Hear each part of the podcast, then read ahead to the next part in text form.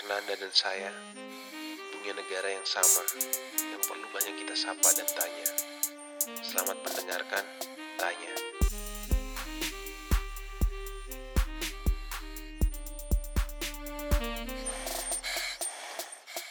Ya, hari ini gua lanjut lagi pada episode keempat kayaknya dari seri Tanya dari Wineside, podcast Tanya. Nah, kemarin gue udah sempet uh, sama Jerry. Nah, saat ini gue juga masih sama Jerry. Halo Jer. Halo. Bukan Jerry Sambuaga ya? Bukan. Sekarang Jerry Likumahua. Nah, ini uh, formatnya agak sedikit berbeda nih. Kalau sebelumnya gue berdua, um, sebelumnya juga gue ngundang um, tamunya juga berdua. Saat ini gue juga sama barengan sama Catherine. Halo Cat. Halo.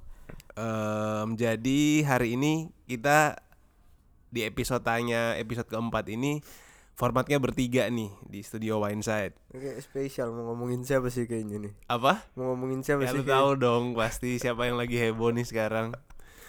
Nah, pas kita nge-tag podcast ini kebetulan kemarin um, ada seseorang yang lumayan kontroversial lah. Idam Aziz. Bukan Idam Aziz, Kapolri. Ada seorang yang yang lumayan kontroversial dari sejarah politiknya, kemudian kebijakannya. Sempat masuk penjara juga dengar-dengar. Sempat masuk penjara, kemudian gaya di de- kepemimpinannya. Di demo jutaan orang. Di demo jutaan ya? Iya kan, waktu itu sempat itu tujuh juta orang. Mm-mm, nah, itu tentang Ahok. Atau sekarang katanya panggil saya B T P. Panggil bapak ini B T P katanya, Basuki saya Purnama. Nah, seperti episode-episode sebelumnya nih Kat, uh, Jer, um, gua um, selalu mulai dengan pertanyaan nih yang gak perlu kita jawab langsung saat ini, tapi ini menjadi awal diskusi kita nih, diskusi di podcast kita. Judul hari ini atau judul saat ini di podcast um, episode keempat ini adalah mulai dari nol, Ahok bisa apa? Sekali lagi ya, mulai dari nol, Ahok bisa apa? Nah, gue perjelas nih di sini nih.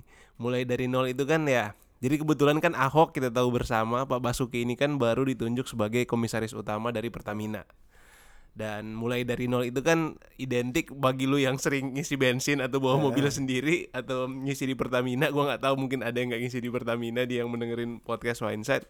Tapi yang isi dari pertanyaan pasti identik dengan kata mulai dari nol ya. Kalimat sapaan nih kalau mau isi bensin. Kedua adalah juga secara nggak langsung menyatakan karir tugas dari pertama. Iya, tugas setelah, pertama dari setelah dia keluar dari penjara. Ya. Ibaratnya kan sering lah orang ngomong bilang ehm, ketika lu keluar dari penjara lu kayak mau mulai hidup yang baru, hmm. mulai mungkin dari nol lagi lah. Titik, titik terendahnya kemarin, titik ya, terendahnya Pak Ahok mungkin. Titik, titik ya. terendahnya mungkin saat itu. Ya. Bahkan bukan hanya masalah hukum, Jer, ada, uh, ada masalah perceraian juga kemarin. Oh, iya, iya, iya, benar, benar, benar. Cerai dengan istrinya. Uh, Cuma kan kita bukan infotainment, kita nggak bakal ngomongin itu. Nah, mendengar uh, pertanyaan itu, mendengar pertanyaan itu atau mendengar berita soal Ahok men- ditunjuk menjadi komisaris utama Pertamina, pendapat kalian apa? Mungkin dari Catherine dulu nih. Lu pendapat lu apa, Kat? Ya pendapat uh, ini aja, terserah lu mau pen, uh, pendapat lu kira-kira. Lu tahu Ahok dong pasti. Apa lu enggak tahu Ahok? Tahu, tahu. Uh, pendapat lu apa ketika Ahok, mantan narapidana, ya karena kan dia udah mendekam di penjara kan, ditunjuk menjadi komisaris utama Pertamina, yang mana ini adalah salah satu B U M N yang paling strategis kayaknya di di di Indonesia dan paling menghasilkan lah dalam tanda kutip di Indonesia. Ya pendapat gue nggak gimana-gimana sih, maksudnya nggak ada reaksi yang kaget atau gimana karena semua kan udah berekspektasi dia akan mengambil mm-hmm. jabatan yang cukup penting mm-hmm. uh, dan ketika tidak ada di daftar menteri ataupun wakil menteri, staf khusus presiden dan sebagainya, ya udah pasti kemungkinan besar di B U M N. Yeah. Jadi nggak ada yang maksudnya ya udah expected lah dia akan menjabat sebagai uh, atau memegang Uh, suatu B U M N paling. Kenapa menurut lu itu uh, sudah expected? Kenapa Sud- lu justru nggak berpikir bahwa ya harusnya dia nggak nggak memegang jabatan publik lagi sih? Karena nggak mungkin banget dia tiba-tiba kayak masuk partai, masuk P D I P tanpa hmm. ada hmm, apa ya istilahnya? Peluang, tanpa peluang. ada kepentingan uh. kepentingan lain gitu, maksudnya mm-hmm. bukan kepentingan sih, tapi kayak tanpa ada arah aja gitu, maksudnya buat apa dia masuk di dunia politik lagi, sedangkan kalau kata dia dia udah dapet tawaran ini itulah dari berbagai macam pengusaha, terus mm-hmm. melihat jejaknya, maksudnya udah pasti dia mengam- akan masuk ke uh, panggung ya, dalam tanda kutip politik, walaupun ya bukan posisi posisi jabatan publik, tapi eh, jabatan publik nggak sih, jabatan publik kan mm-hmm. ya. Jadi bukan pelayan publik ya, iya bu- yeah. ya intinya udah pelayan korporat sih. Lah nggak ada yang mengejutkan menurut lu? Nggak ada yang mengejutkan kalau menurut lu, Jer? Ya sebenarnya sama aja sih, gue juga nggak nggak nggak kaget yang kok bisa gini gini gini karena semenjak Ahok ada di wakil gubernur, enggak sih, semenjak Ahok ada di gubernur ya, yang itu kelihatan banget dia mm-hmm. cara bicaranya, terus cara kerjanya itu menurut gue kayaknya ini orang nggak cocok kalau jadi pelayan publik dengan birokrasi, dengan serangan dari kanan kiri, kayak etikanya belum belum ada aja gitu loh mm-hmm. di, di di di sebagai pelayan publik gitu, karena kita tahu Ahok kan orangnya lugas, terus uh, ya kalau marah diunjukin benar-benar marah, kayak ini orang benar-benar kayak kayak orang perusahaan gitu, kayak direktur-direktur mm, perusahaan mm, gitu. Mm. Gue emang dari awal mikirnya kalau orang ini emang kayak kayak bos di kantor aja, emang orangnya kalau untuk mimpin sesuatu pasti mungkin memberikan terobosan, terus ya bisa dikatakan salah satu pemimpin yang baik juga gitu loh. Mm-hmm. Cuma memang kalau untuk jadi pelayan publik waktu itu gue mikir kayaknya lu masih kayak gaya bos kantor, bos perusahaan banget gitu loh, gaya gaya lu ini. Dan dan menurut lu, menurut kalian berdua bahwa um, Ahok lebih cocok di perusahaan seperti ini nggak, apa di apa di jabatan pemerintahan? Kalau gue dua-duanya sih cocok sebenarnya, sebenarnya mm, gitu. Mm, mm. Cuman ya ya Ahok harus tahu batas juga, kalau dia di jabatan-jabatan politik yang kayak gitu dia harus jaga main aman juga, jangan sampai dia dibenci banyak orang dan mengusik orang banyak walaupun tujuan dia benar gitu loh. Gitu sih kalau menurut gue, dua-duanya oke okay sih. Nggak tahu nih Kate ini gimana. Kalau menurut gue sih soal cocok atau nggak cocoknya, perbedaan antara apa ya dalam tanda kutip yeah. pelayan publik dengan mm-hmm. posisi dia sekarang kan sebenarnya dua-dua itu dalam jabatan kepemimpinan. Yeah. P- kepemimpinan itu kan general ya, maksudnya lo mm-hmm. kalau lo bisa memimpin di su- kalau lo adalah pemimpin yang baik seharusnya lo bisa memimpin dimanapun. Mm-hmm. Tapi konteksnya kan beda-beda nih, macam-macam. Bisa jadi cara lu memimpin itu tidak cocok dengan birokrasi ataupun konteks yang hmm, udah ada hmm, di tempat betul. itu yeah. hmm. Jadi ya soal cocok atau tidaknya ya balik lagi sih, mungkin dia lebih cocok di mana uh, ya mungkin benar kata Jerry kemarin kan, kayak kurang pas gitu, orang kurang bisa menerima dia di jabatannya yang sebelumnya karena gaya hmm, dia hmm, berbeda hmm, dengan hmm. apa yang uh, sudah atau budaya yang sudah ada. Ya sekarang sih sebenarnya sama aja hmm. dalam, maksudnya budayanya kurang lebih menurut gue pasti sama, tapi mungkin dari sisi uh, fungsi hmm. jabatannya itu mungkin ya dia tidak terlalu yang eksekutif yang, yang harus ya yang gitu. harus berurusan banyak dengan birokrasi di bawah hmm. kan. Nah ini juga sebenarnya yang gue lihat ketika um, berselancar di di internet, gue cari berita-berita tentang Ahok dan lain sebagainya, banyak komentar yang menyatakan bahwa Ahok yang sekarang sudah bukan Ahok yang dulu lagi katanya, atau seperti Steve Jobs ya setelah ada titik nol dia berubah. uh-uh. Nah, menurut kalian percaya nggak kalian percaya nggak bahwa seseorang itu Uh, bisa berubah dalam arti, nah ini ini sebenarnya menarik sih, maksud gue adalah apakah sikap Ahok yang dulu yang yang ya kalian kita tahu lah bagaimana Ahok yang dulu seperti apa, bagaimana gebrakan-gebrakannya dia waktu menjadi wakil gubernurnya Pak Jokowi, kemudian bagaimana ketika dia menjadi gubernurnya uh, gubernur menggantikan Pak Jokowi, uh, bagaimana dia memberikan keterbukaan informasi melalui akses um, setahu gue sih dulu nonton sih ya videonya yang tahu nggak oh, rapat-rapat yang rapat-rapatnya iya. itu kan itu awal awal kayak keterbukaan keterbukaan iya, dan iya. Ahok jadi fe, jadi lumayan fenomenal kan dari iya, situ iya, kan iya. ketika dia marah-marahin orang, ketemu warganya di, iya, di depan uh, balai kota pagi-pagi. Uh, nah pertanyaan gue adalah sebenarnya Menurut lu sikap itu sikap yang keliru nggak? Yang perlu dianggap sebagai Ahok sudah berubah saja. Ngerti nggak maksud gue? Apakah itu di, perlu di perlu menjadi suatu perubahan untuk Ahok nggak boleh jadi begitu lagi, atau justru harusnya salah dong narasi itu, harusnya Ahok harus tetap mem, tetap mempertahankan itu, karena beberapa gue lupa beberapa tokoh memberikan komentar bahwa pasti Ahok sudah berubah, sudah lebih santun dan lain sebagainya. Menurut lu sikapnya dia itu perlu dipertahankan, justru perlu dipertahankan, atau memang dia perlu berubah?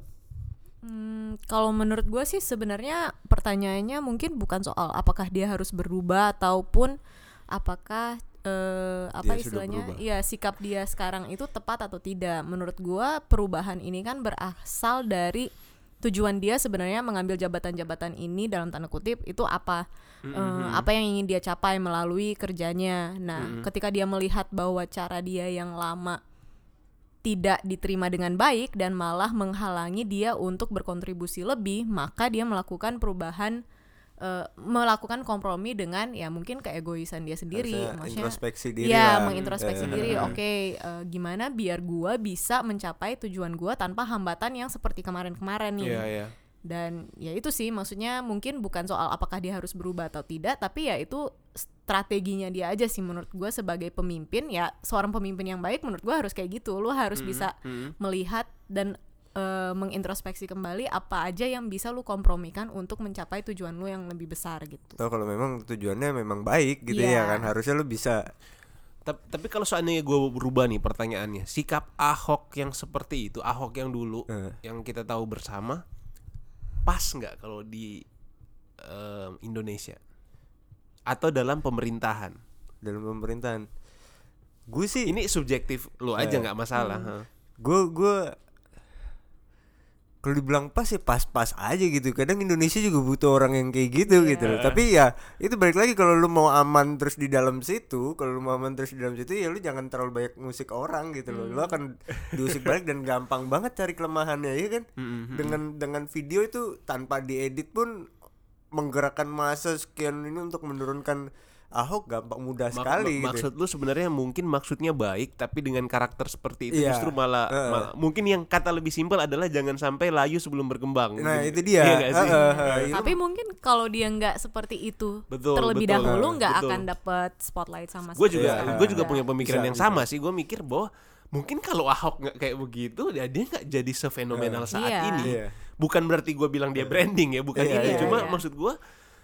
Ket, mungkin ya ketika justru dia berubah dia nggak jadi beda sama orang yang lain sih hmm. ya nggak sih kalau misalnya dia justru um, karakternya bukan seperti itu nih, misalnya karakternya eh. dia adalah pendobrak eh. kayak yang betul-betul gebrakan iya yang betul-betul to, to the point eh. bukan eh. yang birokrasi yang jelimet eh. dan lain sebagainya bertele-tele eh. udah langsung to the point aja lu.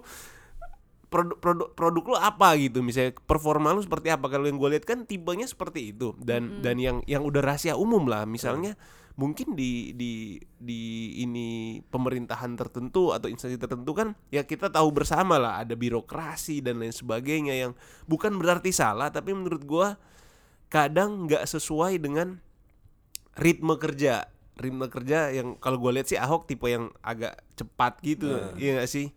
Dan ya balik lagi kalau misalnya kalau gue pribadi, bagi gue sih nggak ada yang harus diubah sih dari dia.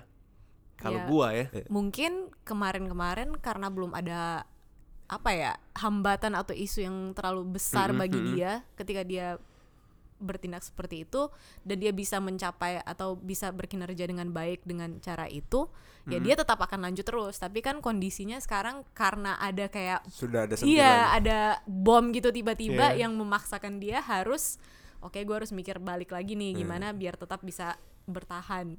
Betul betul. Nah kita sekarang masuk ke um, kalau gue pribadi um, gue udah nangkap sih poin dari kalian kan itu uh, poinnya adalah ya lu lebih bijak lah hmm. lebih bijak untuk sesuai dengan target tujuan akhir lu apa sih hmm. lu pengen bawa perubahan atau hanya pengen dijegal dari awal misalkan yeah. kan kalau hmm. kalau dan kalau gue dari poin dari gue adalah menurut gue sih nggak ada yang harus diubah dari dari seorang Ahok karena itulah sebenarnya yang di, di, dibutuhkan misalkan dalam pemerintahan tertentu dan lain sebagainya. Nah, sekarang pertanyaan gue langsung mengerucut ke jabatan komisaris nih. Hmm. Menurut lu, jabatan komisaris ini ini kan berbeda nih. Sebenar, sebenarnya kan si Ahok pernah sudah diisukan awalnya untuk menjadi direktur Dirut, utama. Iya. Tapi eh, akhirnya kemarin diumumkan menjadi komisaris utama, bukan direktur utama. Dan itu adalah dua jabatan yang berbeda. Maksudnya sekedar eh, penjelasan sedikit yang yang yang enggak sedetail eh, penjelasan yang lebih akademik sih. Cuma simpelnya adalah direksi itu yang menjalankan, sedangkan komisaris itu yang mengawasi, mengawasi. kerjanya direksi. Yeah. Nah, menurut lu dengan tipe Ahok yang seperti itu, efektif nggak dia menjadi seorang komisaris utama? Cocok nggak gitu? Karena perlu jadi catatan, perlu jadi catatan. Ada komentar orang yang mengatakan bahwa kalau Ahok hanya ditaruh komisaris utama, ngapain harus masukin Ahok? Atau jangan-jangan ini hanya kasih jabatan aja, atau apalagi kita tahu lah um, gajinya kan lumayan besar tuh. Iya. Gue riset sedikit tadi, gue lihat rata-rata dengan dengan asumsi dua ribu susunan direksi komisaris dua ribu delapan belas kemarin, seorang direksi atau seorang komisaris itu kurang lebih bisa bawa pulang tiga miliar per bulan. Hmm. Wah, itu kira-kira kalau itu mau lu ngapain aja kira-kira? Langsung deposit, deposit. Nah, terlepas dari itulah, balik lagi nih ke pertanyaan gue. Menurut lu efektif gak sih uh, seorang Ahok menduduki jabatan komisaris di Pertamina? Gue ya, kalau menurut gue efektif aja gitu. Tapi memang kalau dari dari gue sendiri, gue kayak kayaknya seru nih kalau dijadiin dirut nih. uh. Kayak lebih nendang aja, dia langsung urusan operasional dan segala macam gitu loh. Nggak mm-hmm. tahu deh, kalau menurut gue itu dari pandangan yang terbatas bagi gue ya, maksudnya mm-hmm. antara nanti bagaimana tugas komisaris dan direksi dan dan embel-embel di belakangnya. Tapi kalau menurut gue sih, gue lebih kayaknya lebih seru ngeliat Ahok ada di direksi sih dibanding komisaris. Kalau lu Kat? Kalau gue mungkin um, sebenarnya lebih seru pasti lihat dia di posisi yang lebih eksekutor lah. Hmm. Tapi hmm. mungkin ada baiknya juga dia di posisi ini, karena kita udah lihat ketika dia di kayak di antara birokrasi gitu, hmm. Hmm. dia menjadi uh, tidak efektif dalam arti banyak yang menentang, ya banyak menentang, mental-mental ya. Sedangkan di sini dia posisinya adalah lebih ya mengawasi, lebih meng, apa ya? mengarahkan, melihat dari atas, iya ya. melihat dari atas, sehingga apapun yang dia mau sampaikan sebenarnya nggak uh, ada yang bakal terlalu banyak inilah dari Bergaul, atasnya, iya. ya birok secara birokrasi. Kalau dia di an- diapit di antara komisaris dan uh, bawahannya dia di posisi direksi, pasti. pasti balik lagi kayak dulu menurut gua, karena dia akan le- dan bahkan lebih parah karena dia akan lebih berhati-hati, hmm, jadi nggak hmm. bakal berani bergerak yang gimana-gimana banget. Tapi dari atas pun dia pasti kayak uh, apa ya, merasa harus menyesuaikan diri dengan apa kata bos gitu dalam tanda kutip. Kalau gue pribadi sih um, sayang aja sih. Lu menurut lu lebih bagus didirut? Didirut lah. Eh. Kalau gue ya. Cuman yang menjadi catatan adalah Ahok memang pernah mengisi jabatan publik, kan dia pernah jadi anggota D P R. Oh iya. Kurang lebih kan analoginya sama lah. Tugasnya mm-hmm. adalah mengawasi uh, yeah. budgeting yeah. dan lain sebagainya. Dia juga kan pernah bukan sebagai eksekutif mm-hmm. tapi legislatif. Nah, komisaris ini kan eh memang nggak nggak nggak nggak sama sih. Cuma yeah. maksudnya kurang lebih perannya kurang lebih sama lah, pengawasan dan lain mm-hmm. sebagainya. Nah, cuma memang yang menjadi pertanyaan di sini adalah um, yang itu gue bilang tadi, muncul um, kecurigaan-kecurigaan yang lain adalah ya kalau misalnya begitu um, bisa apa juga Ahok di dalam gitu loh, untuk dia dia mengisi jabatan komisaris dan dan dan dan sebenarnya kan ada ada apa orang-orang yang lebih profesional juga yang berada di bidang yang memang di bidang apa uh, migas, migas yes. dan lain sebagainya. Dan lu omongan-omongan itu, komentar lu gimana, Jar? Gua rasa patut dicurigai nggak? Dicurigai apanya nih? Kecurigaan yang itu misalnya ya ini cuma ba- bagi-bagi bagi-bagi posisi aja. Kalau menurut gue sih nggak tahu ya. Kalau gue murni ngeliatnya kayaknya nggak nggak nggak nggak nggak ada uh, uh, bagi-bagi posisi gitu, karena gue juga memang kontroversi gitu, penunjukan Ahok itu menjadi kontroversi, tapi gue nggak lihat ada bagi-bagi posisi karena menurut gue Ahok orang yang profesional, kemudian uh, melihat belakangan ini B U M N ini juga kayaknya butuh sentuhan orang-orang yang sedikit berbeda gitu dari sebelumnya. Belum, belum lagi Pertamina ini kan ya kasus-kasus Petral dan segala macam kan uh, cukup heboh di tahun-tahun kemarin. Jadi kayak memang keadaan yang membutuhkan orang-orang yang berbeda. Mm-hmm. Jadi bagi gue penunjukan Ahok ya penunjukan Ahok bukan bagi-bagi jatah bagi gue. Menurut lo itu memang memang karena ada urgensi kebutuhan orang hmm. seperti Ahok dalam dalam B U M N. Uh. Terus juga ada kepentingan apa gitu mereka Jokowi mau bagi-bagi jatah ke Ahok, emang yeah. dia berkontribusi terhadap nah, nah itu, apa-apa itu sebenarnya menjadi menjadi ya Waduh. omongan sosial media lah kemarin. Ada yang bilang wah ini jabatan Ahok mengkonfirmasi hubungan kedekatan Jokowi dan Ahok. Maksud gue kalau bagi, bagi jabatan kan biasanya kayak karena oh dia membantu waktu, uh, pemilihan. waktu pemilihan. Ini kan Ahok jelas gitu nggak ada kontribusi. Dia bisa dibilang hampir tidak ada kontribusi apa-apa terhadap kemenangan Jokowi. Adanya yang mungkin terlihat. yang terlihat. Adanya mungkin, maksudnya ya, kalau ya, jabatan ya, ya, publik ya. kan pasti yang dilihat gitu. Cuman. Betul betul. Toh juga kalau dia di direksi justru lebih aneh karena dia mungkin nggak punya background yang yang sesuai lah, walaupun dia juga ada pasti mengerti. Ya. Jadi punya punya ini perusahaan tambang juga dulu yeah. kan? Iya tambang, tambang di daerah ya. Uh, mm. Tambang pasir loh. Iya tambang pasir serius yang ditutup kan akhirnya. Iya.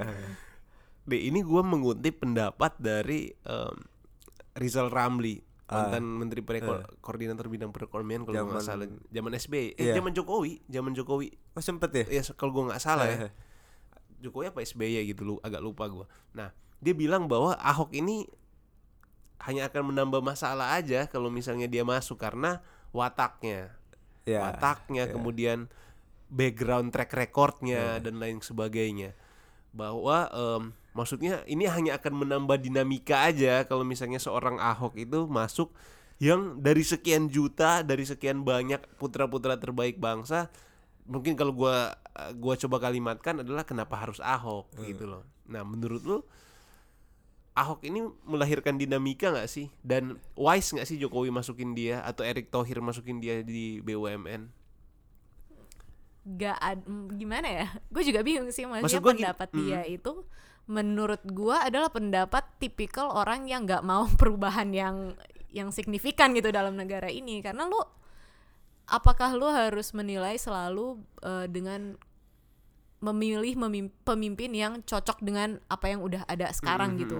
Ya kalau gitu kan pace Bang, pembangunan kita akan begitu-begitu saja. Tapi kan bisa di, bisa di logika terbaliknya atau logika sebaliknya adalah kan bisa juga lu memilih pemimpin kalau memang kebutuhannya adalah pemimpin yang punya gebrakan seperti Ahok tapi nggak memberikan dinamika yang sebesar dia gitu. Sekarang siapa ya? Maksudnya Uh, mungkin dari gue sih lebih melihatnya ya kenapa mereka tidak harus memilih Ahok kalau dia yang dilihat. Mungkin kan Jer masih sakit bukan? Gitu. Masih sakit gitu. Udah sembuh ya? Kayaknya udah sembuh sih. Iya. Gimana-gimana Kat? Itu intinya. Kenapa maksudnya orang gak milih apakah Ahok? Ada alasan untuk mereka tidak memilih dia gitu. Orang hmm. yang buruk aja kinerjanya cuma bagi-bagi jabatan hmm. dikasih gitu. Kenapa hmm. orang yang berprestasi tidak gitu. hmm. Berarti hmm. menurut lo uh, um, Ahok berprestasi?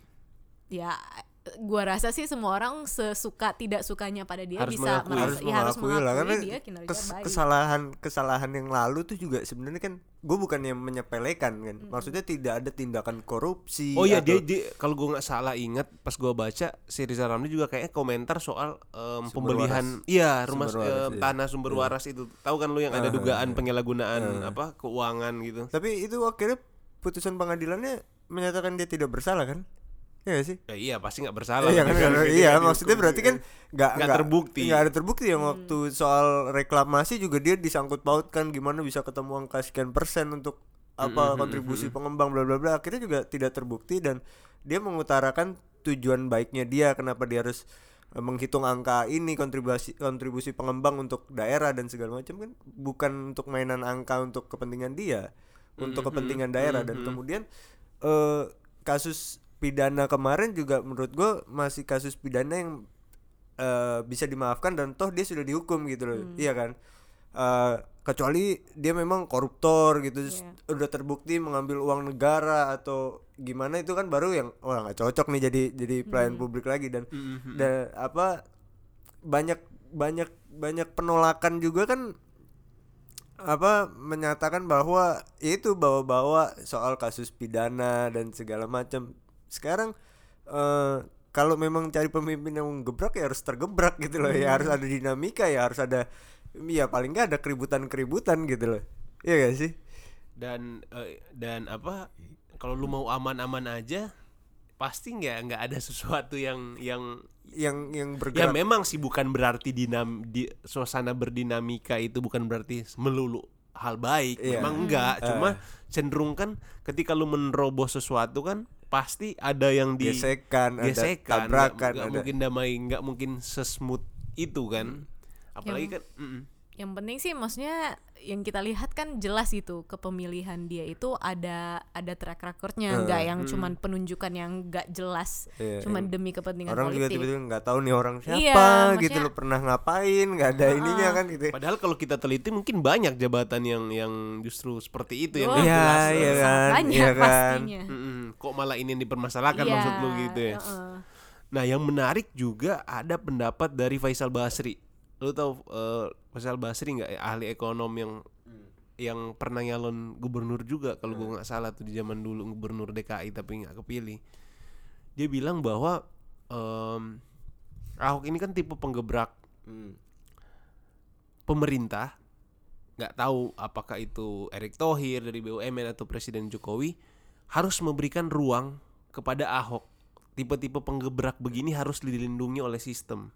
Dilindungi oleh sistem dalam artian begini, karena kan seringkali e, misalnya orang menggebrak, meneroboh sesuatu, ya kita tahu lah banyak aturan hukum yang yang yang menyandra, kemudian birokrasi yang yang yang jelimet, ya, kemudian uh, biasa yang atas udah oke okay, atau misalnya pengen treatmentnya cepat, tapi yang di bawah malah malas-malesan, nggak uh, mau nggak mau cepat dan lain sebagainya. Nah, lu setuju nggak dengan pendapat ini bahwa katanya begini?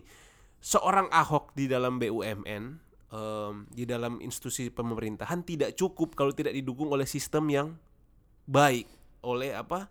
Um, ker- jadi intinya nggak bisa Ahok sendiri nih, harus sistem, harus bersama-sama untuk untuk untuk untuk membuat ya, gebrakan gua, itu. Menurut gue betul, dan jangan hanya fokus di Pertamina doang dan jangan hanya fokus untuk Ahok, gitu kan. Mm-hmm. Jadi yang dimaksud Rizal Ramli, eh Faisal Basri, Faisal Basri maksud gue. Itu adalah uh, bukan hanya Ahok yang diberikan ruang, ya kan? Tipe-tipe hmm. penggebrak aja yang yang uh, semua tipe pemimpin tipe penggebrak yang diberikan ruang gitu. Yang dan, artinya dan, membawa Indonesia ke lebih baik ya harus diberi kesempatan dan dan dan, dan sistem sih kalau gua, yeah. yang gua garis bawahi adalah sistem, karena um, ya kita tahu lah bernegara terutama dalam pemerintahan itu kan kemarin kalau lu ingat sempat tuh Jokowi bilang perpres atau peraturan menteri yang terlalu banyak harus disederhanakan tuh biar investasi dan lain sebagainya hmm. lebih cepat. Jadi orang uh, uh, uh, uh, jadi orang nggak nggak nggak nggak apa nggak ribet. Kemudian tumpang tindih. Kemudian si eksekutifnya, si menterinya atau si direktur B U M N-nya tidak tersandra dengan aturan yang begitu banyak. Akhirnya nggak bisa gerak dan akhirnya jalannya gitu-gitu aja. Menurut gue sih.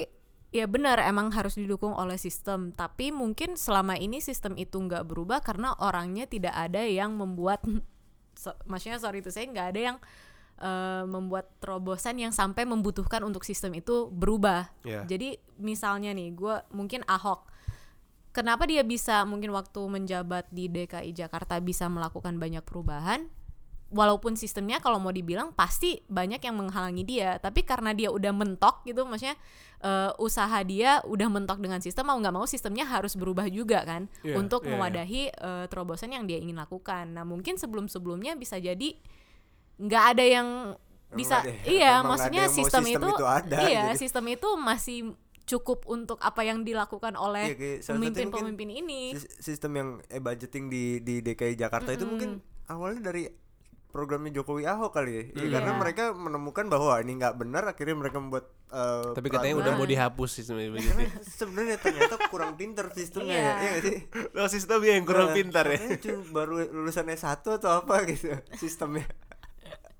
Bukan ya, orangnya. Iya berarti itu sistem itu diketemukan ketika sistem itu diketemukan ketika ya orang itu yang udah menginginkan mentok, nah, ya. ya mentok dan dan harus menyelesaikan. Iya salah sistemnya ini. Itu Jer memang katanya. Bukan iya, salah orang kurang ya. Pintar sistemnya.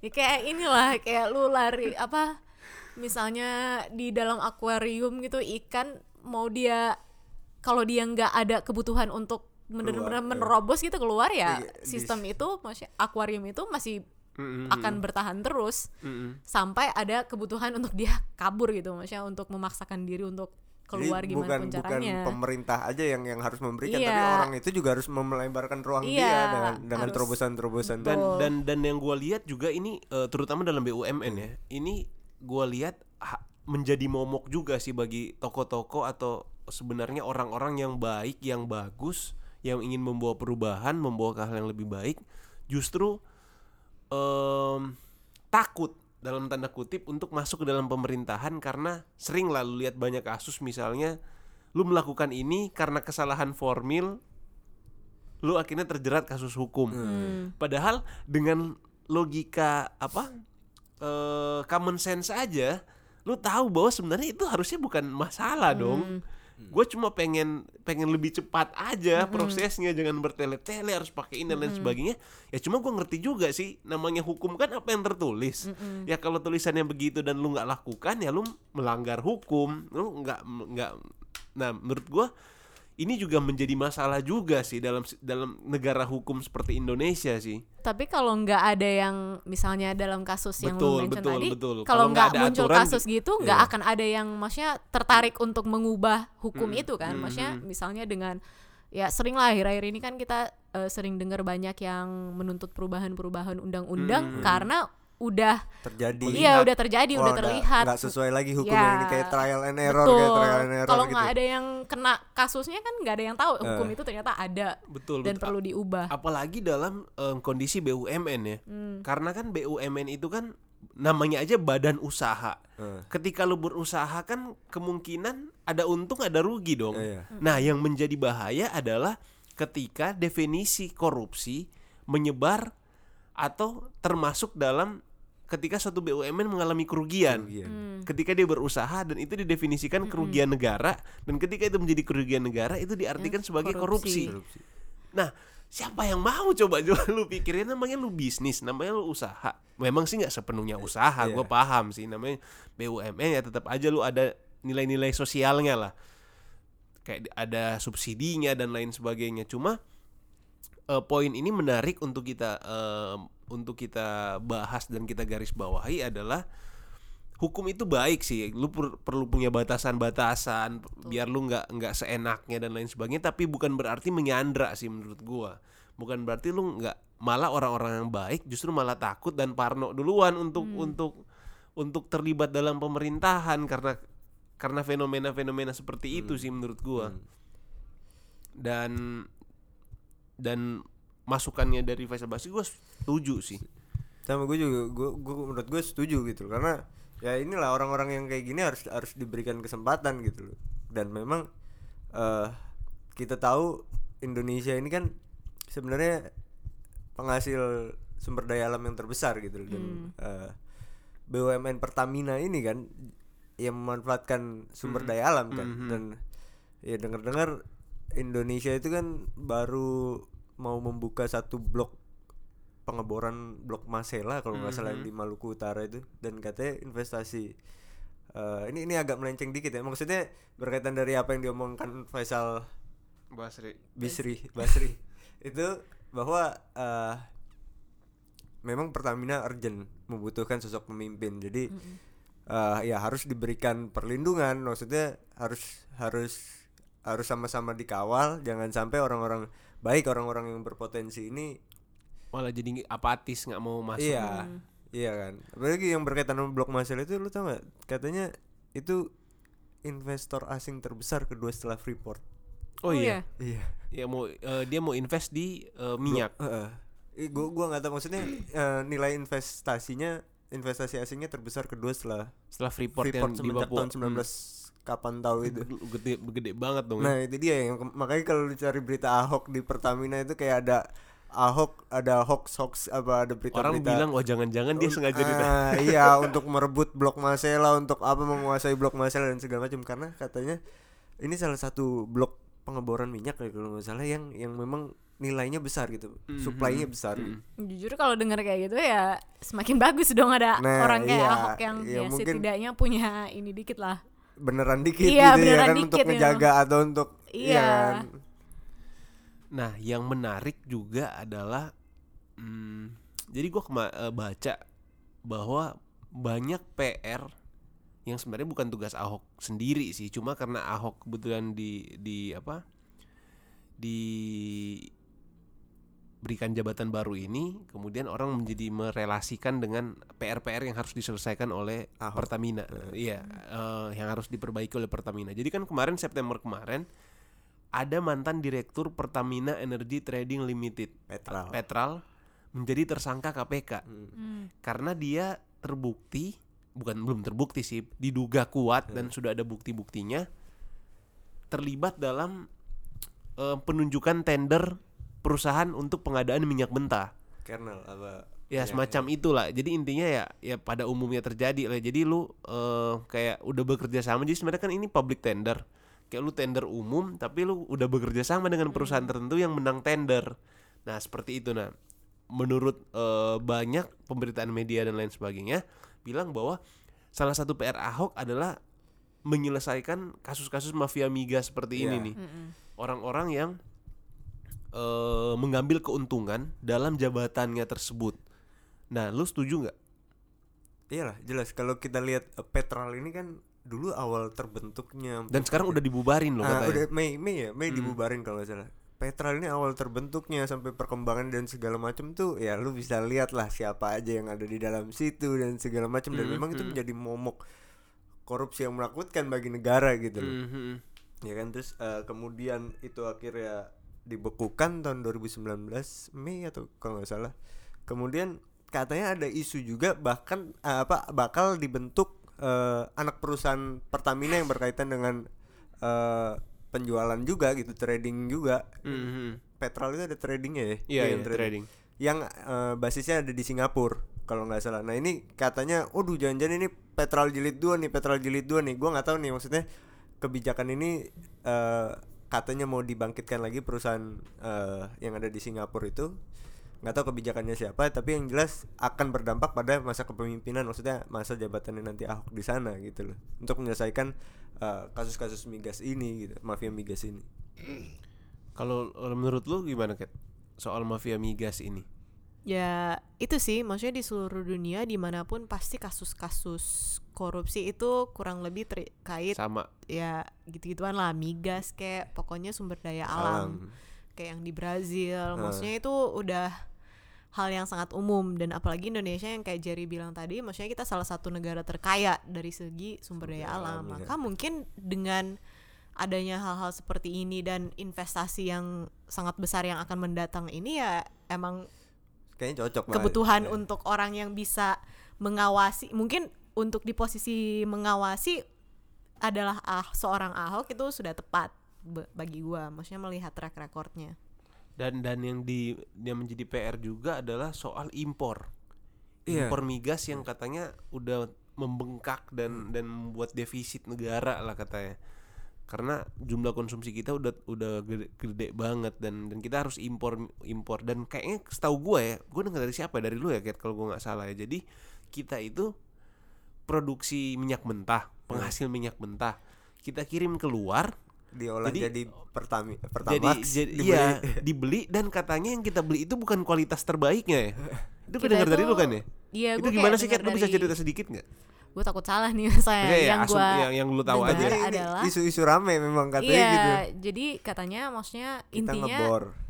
Minyak yang kita produksi itu kualitasnya cukup baik, baik lah, yang, yang da- nah yang dari dalam bumi kan. Hal-hal maksudnya itu kualitasnya yang tidak sanggup sebenarnya kita konsumsi sendiri, mm-hmm. makanya itu diekspor dan kita mengimpor kualitas yang lebih rendah katanya sih begitu. Dengan harga sebenarnya karena udah menjadi bahan yang udah pertambahan nilai, kita impor lebih tinggi dong harganya. Kurang paham saya.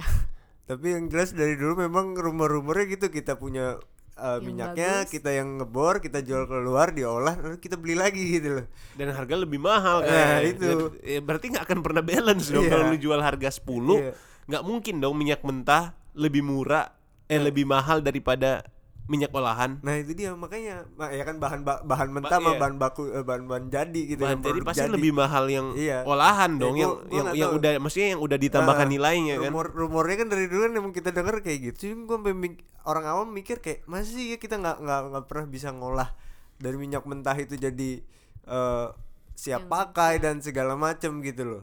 Sampai kita harus lempar ke luar negeri dulu, dibagi dengan orang lain baru kita beli lagi gitu loh. Mm-hmm. Produk itu gitu. Iya kan?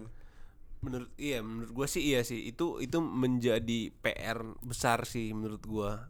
Dan bagi gua ini bukan P R buat Ahok aja sih. Siapapun mm-hmm. yang ada di posisi posisi top eksekutifnya hmm. si Pertamina ini menurut gua. Dan kalaupun itu terus berkelanjutan ya itu Petral-Petral nanti akan terus ada Petral dua, Petral tiga, Petral dan, empat dan, yang dan, dan Indonesia kan memang yang kayak lu bilang tadi memang terkenal penghasil sumber, sumber daya iya. alam di minyaknya itu kan lumayan besar dan hmm. salah satu yang terbesar di dunia kan.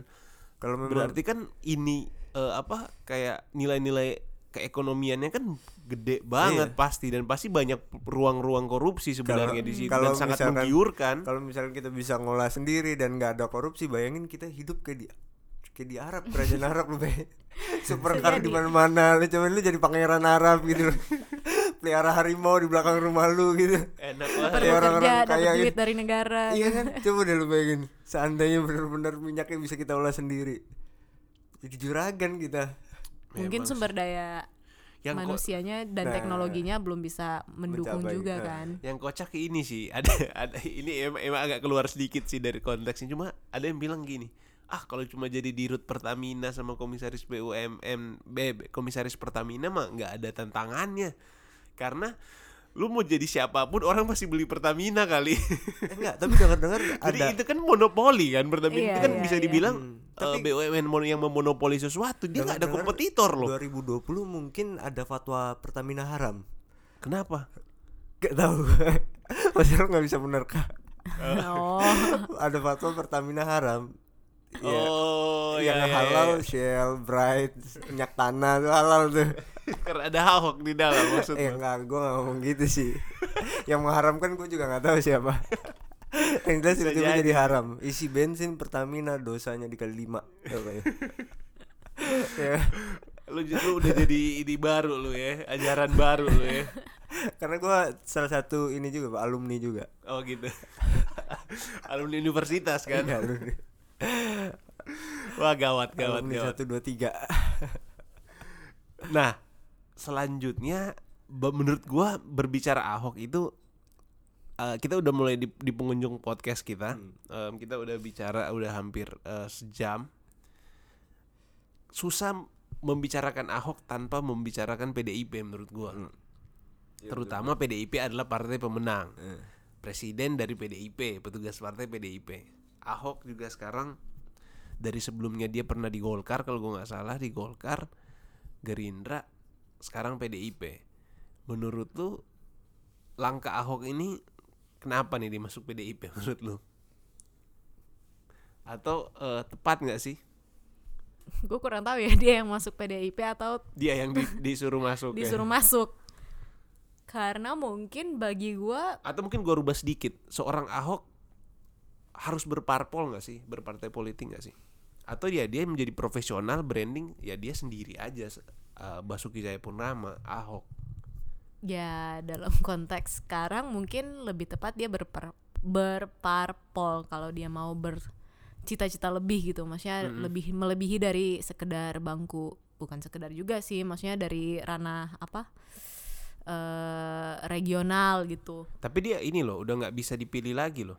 Iya. Karena dia kan udah diancam eh, ini, ini sih bisa dirubah pakai aturan. Ya. Cuma untuk konteks aturan saat ini adalah tidak memungkinkan. Dia nggak memungkinkan karena dia diancam pidana lima tahun kan, dan syaratnya lu nggak boleh pernah di, di sekalipun putusannya kan cuma dua tahun. Nah, tapi, tapi karena hukumannya ah, hukuman ancaman hukumannya lima tahun dia nggak bisa. Hmm. Versi aturan saat ini. Cuma balik lagi aturan itu kan bisa diubah. Nah, lanjut Kat.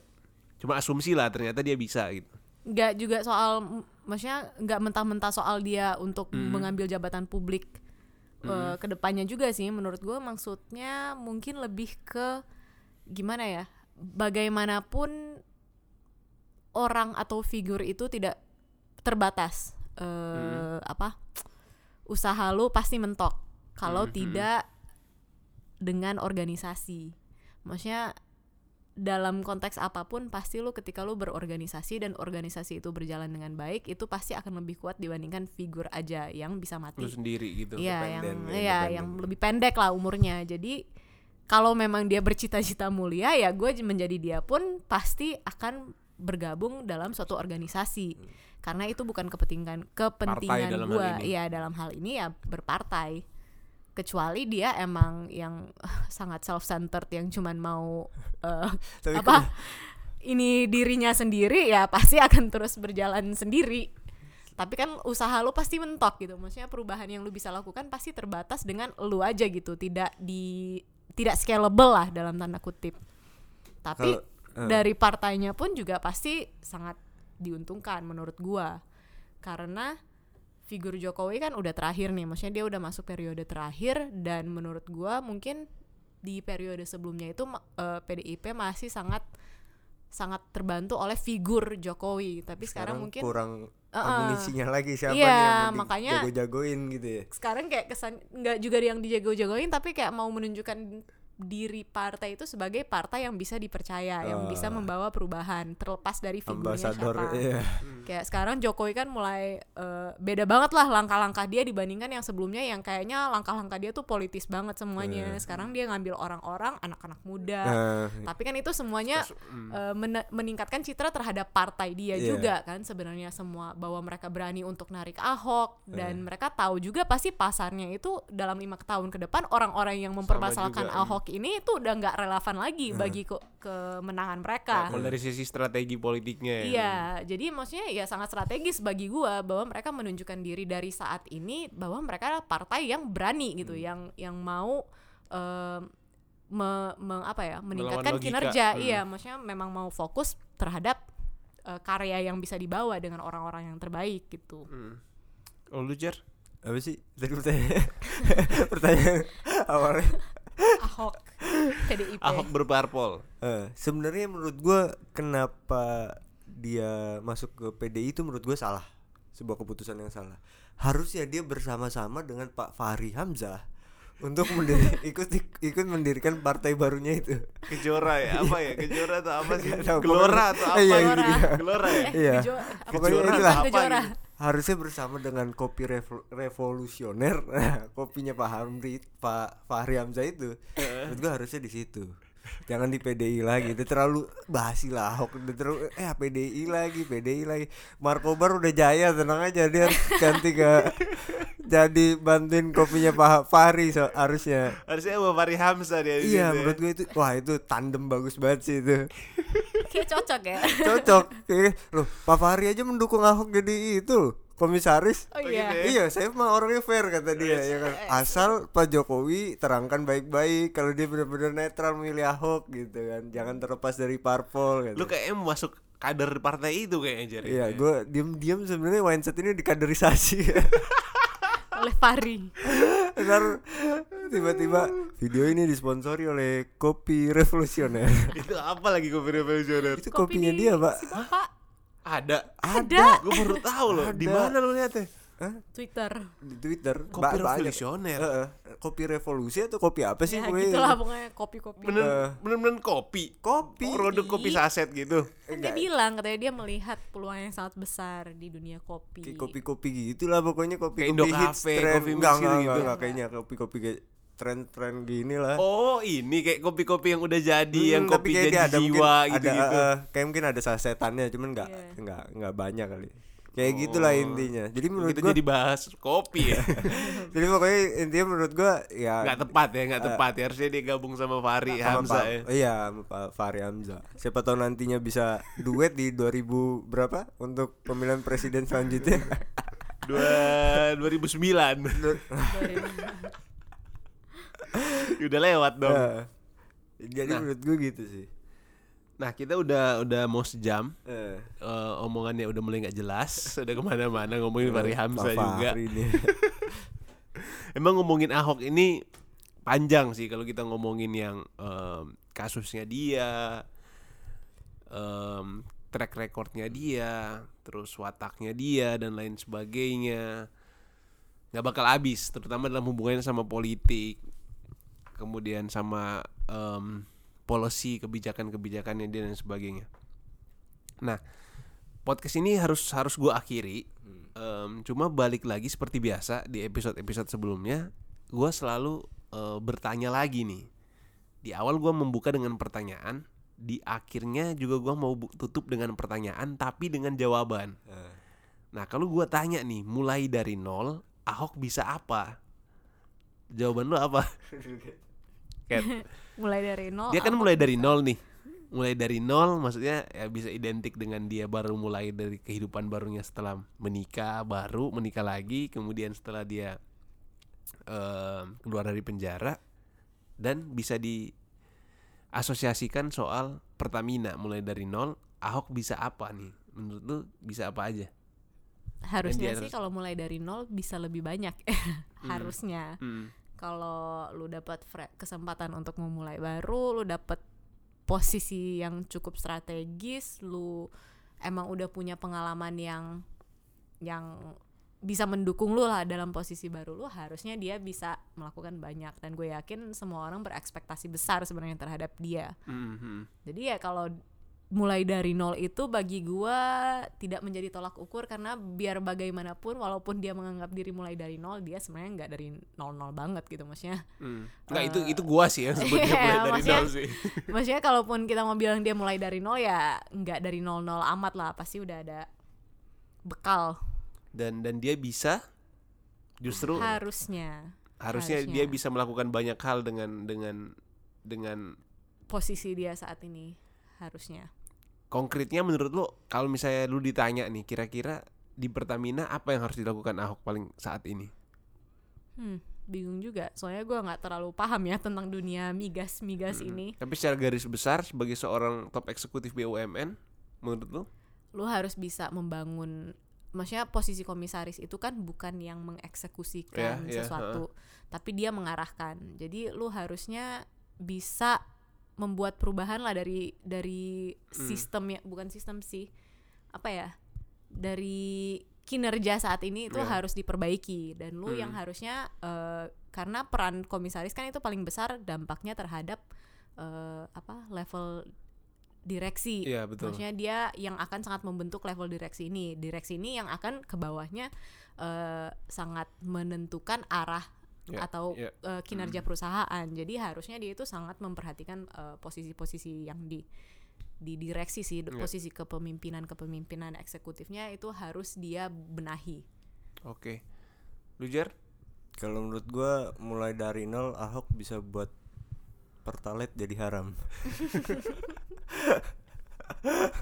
Gila, gara-gara dia gara-gara dia doang bisa Pertamina sahamnya turun loh. Sari rotinya oh, bangkrut. Iya. Yang maksud gue sari roti aja bangkrut. Emang bangkrut, gue masih beli loh kemarin. Iya, iya, iya. Jadi menurut gue ya Ahok harusnya bisa memberantas mafia-mafia migas gitu lah. Hmm. Supaya gimana caranya Pertamina ini bisa jadi perusahaan yang sehat. Hmm. Karena ini kan ya kita tahu B U M N belakangan yeah. kan bermasalah terus kan. P L N lah, terus kemudian Garuda, iya kan, terus ke, ya Pertamina dan segala macam. Jadi ya harapan besar lah untuk Pak B T P ini, Basuki, oh, iya. Basuki Cahya Salam, Pertamina, Basuki Cahya Pertamina kan. Panggil saya B T P, sudah. Ya begitulah kira-kira kalau dari. Ya, thank you, dari. Jer, Kat, uh, udah nemenin gua uh, podcast di episode ke empat. Kali ini gue pribadi ketika ditanya mulai dari nol Ahok bisa apa, menurut gue adalah jabatan apapun yang dia ini saat ini, bagi gue pribadi ya eh, Jokowi sudah mempertaruhkan banyak hal menurut gue, dan partai pendukungnya dia P D I misalkan yang dimana tempat dia bernaung saat ini juga sudah mempertaruhkan banyak hal hmm. ketika dia menerima Ahok ataupun kayak Catherine bilang mungkin bisa jadi ajak hmm. sudah mempertaruhkan banyak hal. Erick Thohir juga sudah mempertaruhkan banyak hal, bahkan masyarakat pendukung dia juga sudah mempertaruhkan banyak hal untuk e, mendukung, membela dan lain sebagainya. Bagi gua ini ya menjadi dorongan sekalipun memang tanggung jawab juga sih bagi dia untuk memberikan e, perubahan. Memberikan perubahan. Perubahan ini kan ya bisa bisa positif, bisa negatif, negatif kan. Cuma bagi gua adalah um, setidak-tidaknya jangan jangan aneh-aneh lah hmm. kalau menurut gua sih, jangan aneh-aneh di dalam karena kal- karena gini loh, gua um, secara jujur kalau gua pribadi ya gua bilang ya nggak bisa melakukan banyak hal juga seorang komisaris kalau hmm. gua ya, kalau misalnya to be honest dibanding dirut gitu maksudnya. Iya, to be honest gua nggak, menurut gua nggak bisa melakukan gitu. Banyak hal juga kalau misalnya direksinya itu dengan asumsi komisaris-komisaris bekerja seperti sekarang kan. Iya kalau berfungsi dengan sebagaimana harusnya, harusnya ya mudah-mudahan sih. Makanya itu sih yang ya. Menjadi harapan ya. Karena yang yang gua tahu adalah komisaris itu nggak nggak punya ya. Bahkan kalau dibilang ya sorry to say dalam tanda kutip adalah gaji buta ya, ngawas ya, lu, gitu, ya, dan itu udah rahasia ya, umum sih penasehat penasehat gitu dan, ya dan dan itu udah rahasia umum ya, sorry to say misalnya ya. Orang yang uh, mungkin yang su- mengikuti politik dan lain sebagainya bisa dicek bisa dicek jabatan komisaris-komisaris B U M N saat ini diisi oleh siapa aja, kemudian kinerja mereka seperti apa, kira-kira mereka ngantor atau enggak. Itu aja, gue nggak nyebut gua, oknum, nggak nyebut orang, tapi gue baru inget lagi lima berapa m dibawa pulang sebulan tiga M apa? Nggak perlu ngantor. Nggak tahu, nggak tahu gue gue job street gitu ada nggak sih lowongan komisaris? Cuma gue nggak ngejudge, gue nggak ngejudge di sini. Um, pasti itu ada ada pertimbangannya lah. Cuma maksud gua yang mau gua tekankan di sini adalah jabatan komisaris ini memang um, jabatan komisaris utama lagi, jabatan yang lumayan strategis. Memang gak sestrategis direktur, cuma bagi gua setidaknya um, Ahok harusnya bisa memberikan terobosan sih, memberikan terobosan. Beg- jadi jangan datar gitu yang persis seperti sekarang. Stigma yang udah bereda yang ada di kepala gua soal jabatan seorang komisaris, terutama komisaris dalam B U M N atau pemerintahan. Dan bagi gua, gua nggak bisa clearkan statement gua ini, tapi gua yakin orang udah paham sih maksud gua yang mendengarkan ini. Karena harusnya itu, sih kalau dia berfungsi sebagaimana iya, iya. seharusnya seorang komisaris itu direksinya akan. Iya harusnya. Berarti komisaris yang ada sekarang ini sebenarnya fungsinya no, juga belum belum belum berjalan sesuai. Fungsinya sudah jelas. Orang-orangnya aja yang tidak bekerja se karena cuma balik lagi sesuai kita, fungsi kita nggak ngejudge sih ngejudge uh, cuma iya. jujur ya itu yang kita, yang gue lihat nah, pribadi realita, iya. realitanya seperti apa kayak gitu. Tapi tenang kok, Ahok pasti bikin ribut kok. Lihat nanti ya, katanya sih rupsnya kapan gitu, akhir November ini apa awal Desember gitu. Aduh, udah demo lagi nggak nih? Oke, okay, um, thank you banget sekali lagi. Um, pendengar Wineside dimanapun yang mendengarkan podcast saat ini, mudah-mudahan bisa mendapatkan sesuatu dari episode kita kali ini, dari seri tanya podcastnya Wineside. Dan kalau misalnya teman-teman berasa bahwa podcast ini memberikan dampak atau menambah pengetahuan dan lain sebagainya, tertarik, jangan segan untuk share podcast ini ke media sosial atau ke teman, ke siapapun. Dan ke jangan, Ahok uh, ke Ahok juga ke Ahok, ke jangan Uh, jangan lupa subscribe um, channel YouTube kita, kemudian channel uh, apa channel oh, podcast kita podcast, di Spotify, Spotify Apple podcast, podcast dan lain sebagainya. Jangan lupa juga follow uh, sosial media kita yeah. Dan itu aja sih dari gua, dan thank you yang sudah mendengarkan podcast ini. Gua Richard, gua Jerry undur diri bersama Catherine. Sampai Bye-bye. Ketemu di episode tanya selanjutnya. I love you Ahok.